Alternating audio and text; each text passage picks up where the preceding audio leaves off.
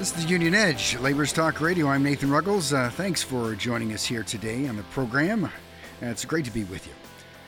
I'd like to extend some thanks out to the Teamsters as well as the Pennsylvania AFL CIO. They're uh, two of the uh, sponsors we have for our programming here at the Union Edge. And, uh, you know, if you don't catch us live, you can always uh, catch our podcast and head out to our website at theunionedge.com for our whole back catalog is right there for you to listen to. So uh, we've got uh, Buck Geno back here with us with Work in Progress Radio. Buck, it's uh, good to have you back on. It's always a pleasure, Nathan. Um, uh, we appreciate uh, participating on the program. Oh well, hey, it's always good to have you guys on. You're always uh, bringing some great guests, and you know, got another great guest here on the program here uh, with you. I do. I have Dr. Rob Davidson. Uh, uh, Doctor, thank you very much for joining us on the program today. We appreciate it. thanks a lot, Buck. Great to talk to you again. Yeah. So, to, start off by telling us a little bit about yourself and what you do and then uh, okay. and, uh, and then your endeavor to what you're going to plan to do. Right, right. So I'm an emergency physician. I work in a, a small rural hospital in Fremont, Michigan, place you know very well in West mm-hmm. Michigan. Mm-hmm. And uh, and I've been doing that uh, 16 years there, almost 17 now. I've been a doc for 20 years. And uh, yeah, I, I'm a big supporter of uh, universal health care. And uh, I've translated my work as a physician after attending a town hall with my member of Congress, uh, Republican Bill Huizenga, last year, uh, I eventually decided to run against him. So now I am running a U.S. congressional campaign in Michigan's 2nd Congressional District, trying to unseat Huizenga out here in West Michigan this November. Well, good for you. Good for you. We, we appreciate your time for sure. You know, uh, one of the things I wanted to talk to, to Rob today a little bit about is kind of a thing that I got on last week and probably will stay on. And, and you know, it, there was the this effort to buy basically, it took about 18 months and basically a change in the White House. I know this has come up several times, and uh, and Kentucky seems to be the leader in this thing. But uh, they've uh, basically gave uh, them a waiver to basically uh, uh, allow them to force people that are uh, on uh, Medicaid to do 20 hours of work or what they call community service. What do you think about that? Well, you know, the the tough thing is, I mean, what they say is, you know, if people uh, they want to promote health, so going to work will promote health. And my my concern is is that people have to be healthy to be able to work, to be able to be contributing members of society. And if you're dangling their health care like it's some sort of privilege, which for many that is how they view health care, uh, as some sort of privilege, like a carrot they're dangling out in front of them and telling them, "No, you need to go to work so you can get this health care," which, by the way, I think is a should be a, a given right of anybody, certainly on this earth, but in the richest country in the world, health care should be considered just one of those basic human rights. And and when they're attaching that to some sort of uh, work uh, or work-based or merit-based system, uh, you know, I just think that that is getting it exactly wrong. I think we should be providing health care for individuals so that they can then be healthy and then be productive members of society. That is the desire of so many people that I see. Uh, people just want to be healthy so that they can go and live their lives of dignity and provide for their families. And uh, I think it's just wrong-headed. I, guess I guess it begs the the, the question is is, is, is doctor is is how many people that you see that are are, are, are, are that are on Medicaid that you would even consider that would be in some way. I mean, you would think if they were going to if they were doing something like this, there would be you know there would be this large number of people, but unless you see something different than I do, I don't see this large number of people out there that are collecting Medicaid that are even able to do it. No, no, and you uh, and you, I know you volunteer at our hospital, and, and so you see that side. Yeah. And uh, no, I don't see that. This is a, a, if any slice would be a very minute fraction of of people who are currently getting uh, Medicaid, currently qualify for Medicaid. The vast majority of people who qualify are what we would call the working poor, the folks who, uh, you know, barely make enough just to keep food on the table, and and uh, you know our state is providing uh, some kind of healthcare coverage as a result of that. And so, mm-hmm. uh, you know, I think it's just another way for uh, those in power, uh, those with, uh, you know, those who basically uh, live off of dividends and off of stock options uh, for those folks to divide us. You know, it's it's this this uh, dividing divide and conquer. It's the way that uh, that uh, Huizenga, the way that Trump, the way that these guys get elected. Uh, they mm-hmm. take uh, the a broad Democratic base, a broad base of people who just who share values on so many issues, and they try to single out these small groups and make everyone else think, well, these are the bad guys. They, they, these are the folks who are, you know, taking all your money, and it's it's just uh, it's just completely false, uh, and and it's intentional. This is not by accident that they do it this way.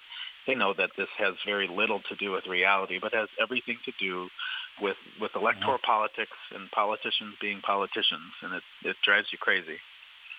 Yeah, and they, they've already gotten to the people that you know collect uh, what we call SNAPs, the Supplemental Nutrition Assistance Program. You know, right.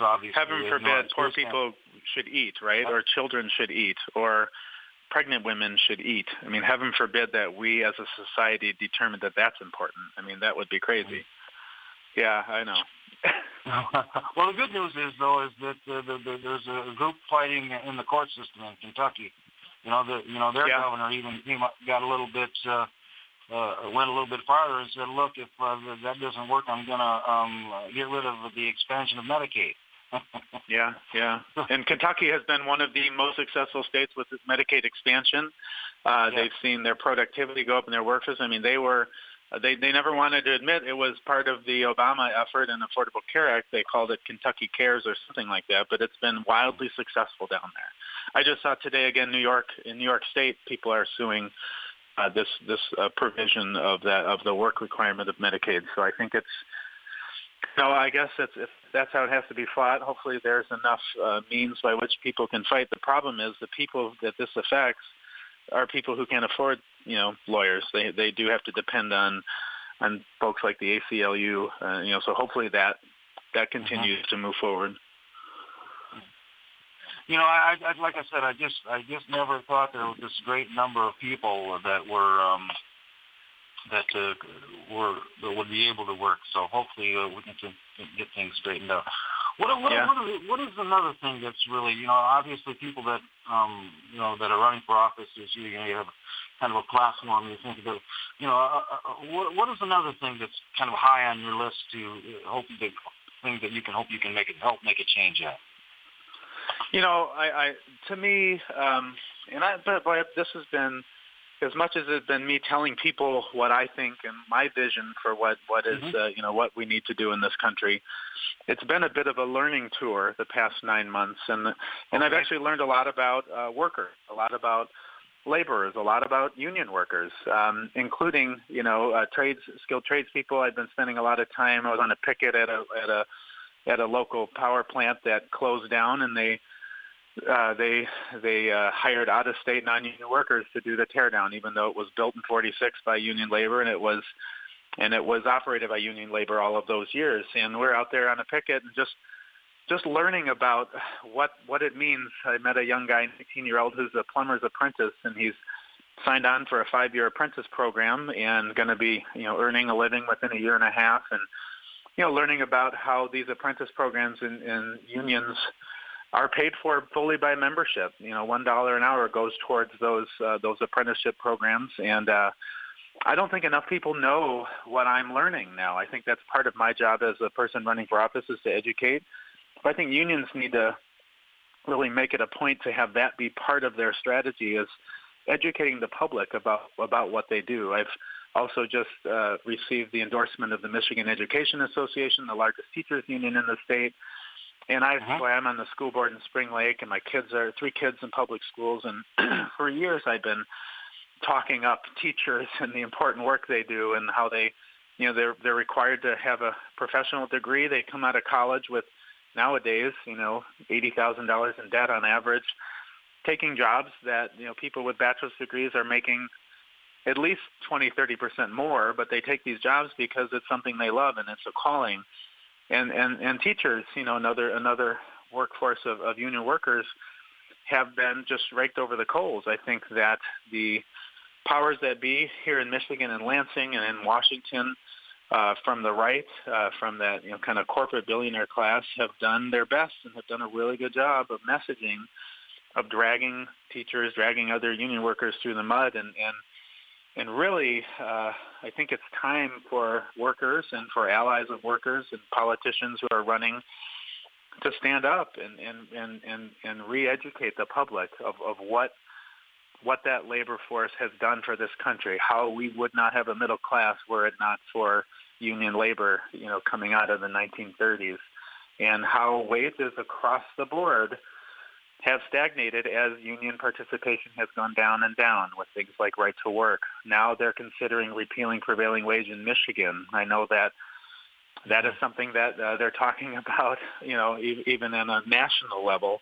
Uh, Steve mm-hmm. King out of Iowa has uh, spent his time in office trying to work towards those efforts. Um, you know that that that to me is one of the highlights of what I've learned over the last nine months, and I'm excited to keep working with these folks and hopefully getting their message out and hopefully be, being able to represent them. We're going to take a little break. We're talking to Rob Davidson, uh, candidate for the uh, second congressional district in Michigan. Uh, I'm Buck Geno, and you're listening to the Union Edge, Labor's Talk Radio. I wasn't prepared to be a caregiver to mom. I had no idea how hard it would be and what I would need to know. Things I never thought of, like how to improve her mood and ways for me to stay positive. Luckily, I found the Caregiving Resource Center from AARP. It had articles about the basics, but also information about the hurdles I was facing. Caregiving Resource Center at aarp.org/caregiving. Articles, tips, and tools to help you both care for your loved one and care for yourself. Brought to you by AARP and the Ad Council.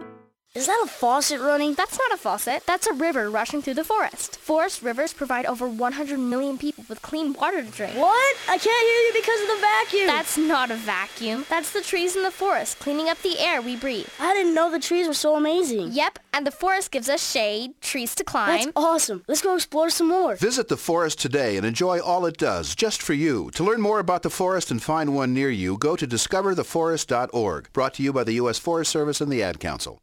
We are the BCTGM fighting for American jobs. Nabisco, maker of iconic snack brands like Oreo, Ritz Crackers, and Chips Ahoy, has made its fortunes in America, and its patriotic response has been to send U.S. jobs to Mexico. As a result, consumers across the U.S. continue to boycott their Mexican made products. Corporate revenues are down across North America. Consumers are sending a loud, clear message. Now, religious leaders from all faiths across the U.S. are calling for an investigation into this Nabisco business model and have scheduled a six city tour to look deeper into the matter. Just as the NAFTA negotiations are in the forefront, the faith community will begin to talk to workers, politicians, and other faith based leaders addressing this U.S. jobs exodus by Nabisco from a moral and ethical perspective and widely publishing their findings. The BCTGM and Interfaith Workers Justice, its faith based coalition partner, ask all people of faith and social conscience to join this fight against Nabisco's exploitation of workers in the U.S. and in Mexico. Millions are already not buying Nabisco products made in Mexico, and it's already impacting their bottom line. Join our fight for moral and economic justice at fightforamericanjobs.org. hey everyone, let's all stop what we're doing and take a moment. You see? Every moment can be kind of special. But they can be loud moments, goofy moments, dorky moments, it doesn't matter. Because every time dads like us take a moment like that to spend with our kids, well, it's pretty momentous. So let's take a moment to make a moment. Call 877 4DAD 411 or visit fatherhood.gov. Brought to you by the U.S. Department of Health and Human Services and the Ad Council. The average time a resume spends on an HR manager's desk is seven seconds, and most of them are tossed aside. Now imagine if one of those resumes belonged to Yasmin, who was living in a shelter, juggling three jobs. I had to be resilient. That's something that you can't teach. We rely so much on a resume, yet it could never tell the full story of someone who had to be independent and take initiative. And that's how I handle every project I get. Discover new ways to develop great talent at gradsoflife.org. Brought to you by Grads of Life and the Ad Council. And we're back. This is Nathan Ruggles here with you on the Union Edge Labor's Talk Radio. We appreciate you being here with us today, and I'm glad uh, to be joining you. And uh, we have a uh, continuing conversation here with uh, Work in Progress Radio and Buck Geno here on the line. Buck, it's always great to have you in the program here. It's a pleasure to be with you, always. And your your guest here uh, with uh, from Michigan as well. I do. I have Dr. Rob Davidson. The doc is emergency room doctor in a, in a small rural community uh, called Fremont, Michigan, and we appreciate you being on the show with us. Thank you, Buck. Good to be here. Okay. So I, before we went into the break, you were talking about how you were on a kind of a learning tour and you were uh, learning about um, uh, some of the ideas and some of the things that had gone on in, in with organized labor. You said you were participating in a little bit of a, um, if you will, a picket uh, uh, yeah. about a power plant shutting down, basically, and using non-union or out-of-town uh, labor to uh, um, to tear it down, which is a sad thing. Right. So, but I guess one of the things, you know, we have this big deal here coming up, and you know, you, you look at the state of Michigan, and I, I this is one of the things that are um, kind of disappointing to me. You know, we've been talking about infrastructure in Michigan, I think almost since I was a little boy. and uh, and and now all of a sudden we're we have uh, even on a national level. How is it that you? I mean, do, do you really think that we should save laws like prevailing wage and the Davis-Bacon Act, uh, or uh, to uh, basically assure that we get a, a quality job and that people uh, basically can uh, earn a decent living? Hey. Well, of course. you know, of course, and, and the the other piece of that is, in study after study, it's been shown when prevailing wage laws go away, the actual cost of the projects really don't change. So they don't save the government entity any money, but what they do is they give more money to the the, the owners, the, that that class, the owner class, and and take money away from the working class. And so when you have you know the cost being the same, you know perhaps maybe one percent one way or the other, but not appreciably different, and yet um, the wages being paid are less. Well, someone's making that extra money um, and so, yeah, it's uh, to me, I think it's criminal. I think a, I think the fact that we aren't tending to our infrastructure. I know that President Obama tried it um, uh, with uh, with uh, back in 2008 during the recovery 2009. You know, they they did, but they did it a, a more tempered version because of the Congress he was dealing with. Uh, he couldn't uh-huh. get all of the spending he wanted toward infrastructure, but but the amount that they did helped pull us out of that recession and uh, and in Michigan, I mean, I'm just you know forget the economic effects of infrastructure spending. I mean, we were driving. We went to Lansing uh, to the Women's March, and I went to actually to a prevailing wage rally a week before uh-huh. that, and it was unbelievable to me the road conditions. I mean, it's all over the state. When I when I come in from out of state and you hit Michigan, it's immediately obvious that you're you cross the state border because um, you know, the, the, the quality of our roads, but, but, you know, safety issues like bridges. Um, it's, uh, yeah, I think it's, it's amazing how we're shortchanging our future generations by not tending to those issues. And yeah, speaking of prevailing wage, I mean, it's just emblematic of how these campaigns go. As you know, and others may in Michigan, there's a, uh-huh. an initiative to try to get rid of prevailing wage, and the the law is written yes. such that if they can get a certain number of petitions, around 400,000 petitions signed, the legislature, the Senate and the House in Michigan can vote to repeal prevailing wage without requiring a signature by the governor. Uh-huh. And all that has to happen is if they get those signatures, if if the legislature says we're not going to vote on this or they vote it down, then it goes on uh-huh. the ballot and the people get to decide. And we know two to one the people will will affirm that prevailing wage is something that we should be we should have in Michigan. Um, but what we're seeing now is all of these petitions that were signed. They were not. They were not uh, uh, gathered. These signatures were not gathered by people who cared about the issue. They were ba- gathered by professional, mostly out of state um, petition uh, signature gatherers, and they were paid for by the group funded by the DeVos family to the tune of 2.2 million dollars, and by the Adelsons to the tune of a million dollars. They're the the uh, Vegas casino owners that supported Trump so heavily. And when you pay people to do something that they isn't in their heart, they're finding that a number of these signatures are invalid, and they may not even get this through that petition drive because of invalid signatures.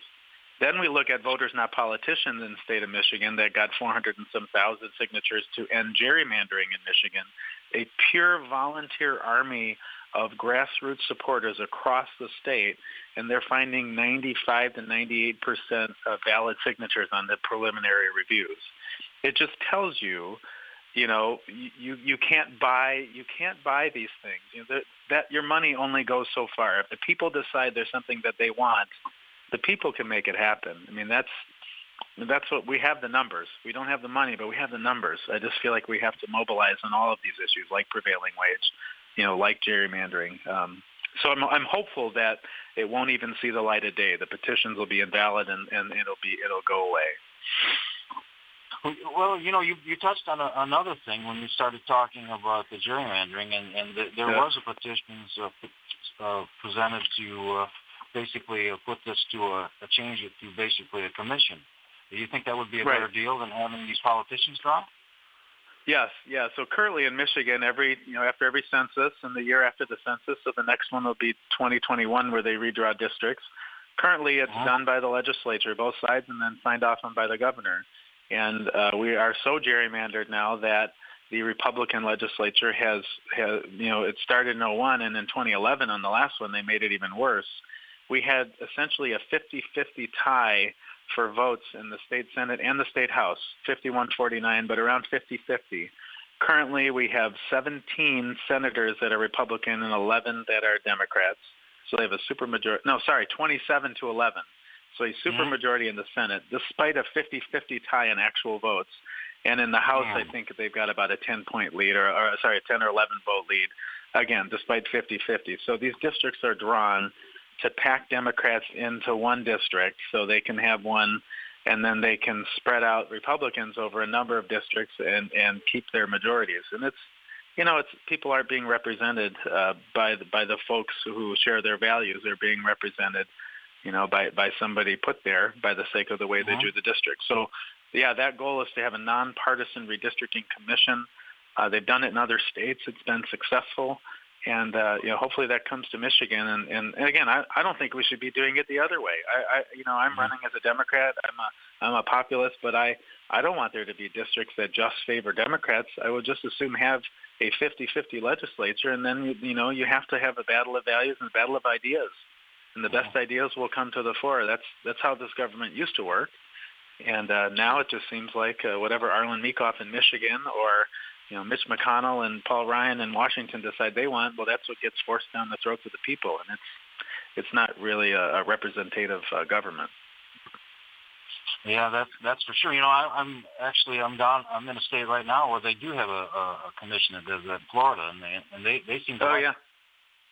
So, so like I said, uh, hopefully we can see some changes coming. You know, and the other thing I wanted to back up just a little bit is to remind everybody about the prevailing wage thing when they when they're thinking about this.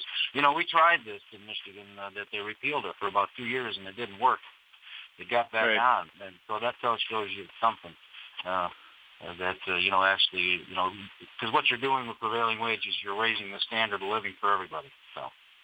You are absolutely not just people in unions, and they don't have to hire union workers, right? It's just they have to pay that wage, the prevailing wage of the largest uh, city in that in that county uh, and that's yeah. typically the union wage. So it, it helps everybody. I mean, it's yeah, it's nonsensical. People need to need to be informed. That's part of our job. Well, we're coming to the close of the doc. It seems like it, the time flies. Uh, obviously, you have a website, and if people want to find out about you, what you stand for, or, or what you got going, how do they connect with that? Uh, they can go to robforthesecond.com. It's R-O-B-F-O-R-T-H-E-S-E-C-O-N-D.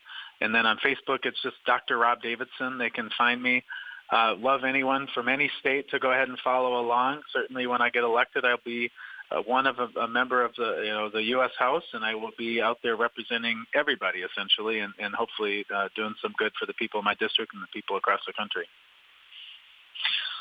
Well, Doctor, we appreciate you joining us today. We really do, and we appreciate what you're doing, and, and, and God, God bless you for what you're doing. Uh, so thanks for joining us today. Thank you, Buck. Uh, anytime. I, I love to talk to you and hope to see you in person sometime soon as well. We will. That being said, for Charles Showalter, uh, Angela Bachman, Brittany Sheets, Nathan Ruggles, and the rest of the Union Edge team, I'm Buck Geno, and you've been listening to the Union Edge. Labor's Talk Radio.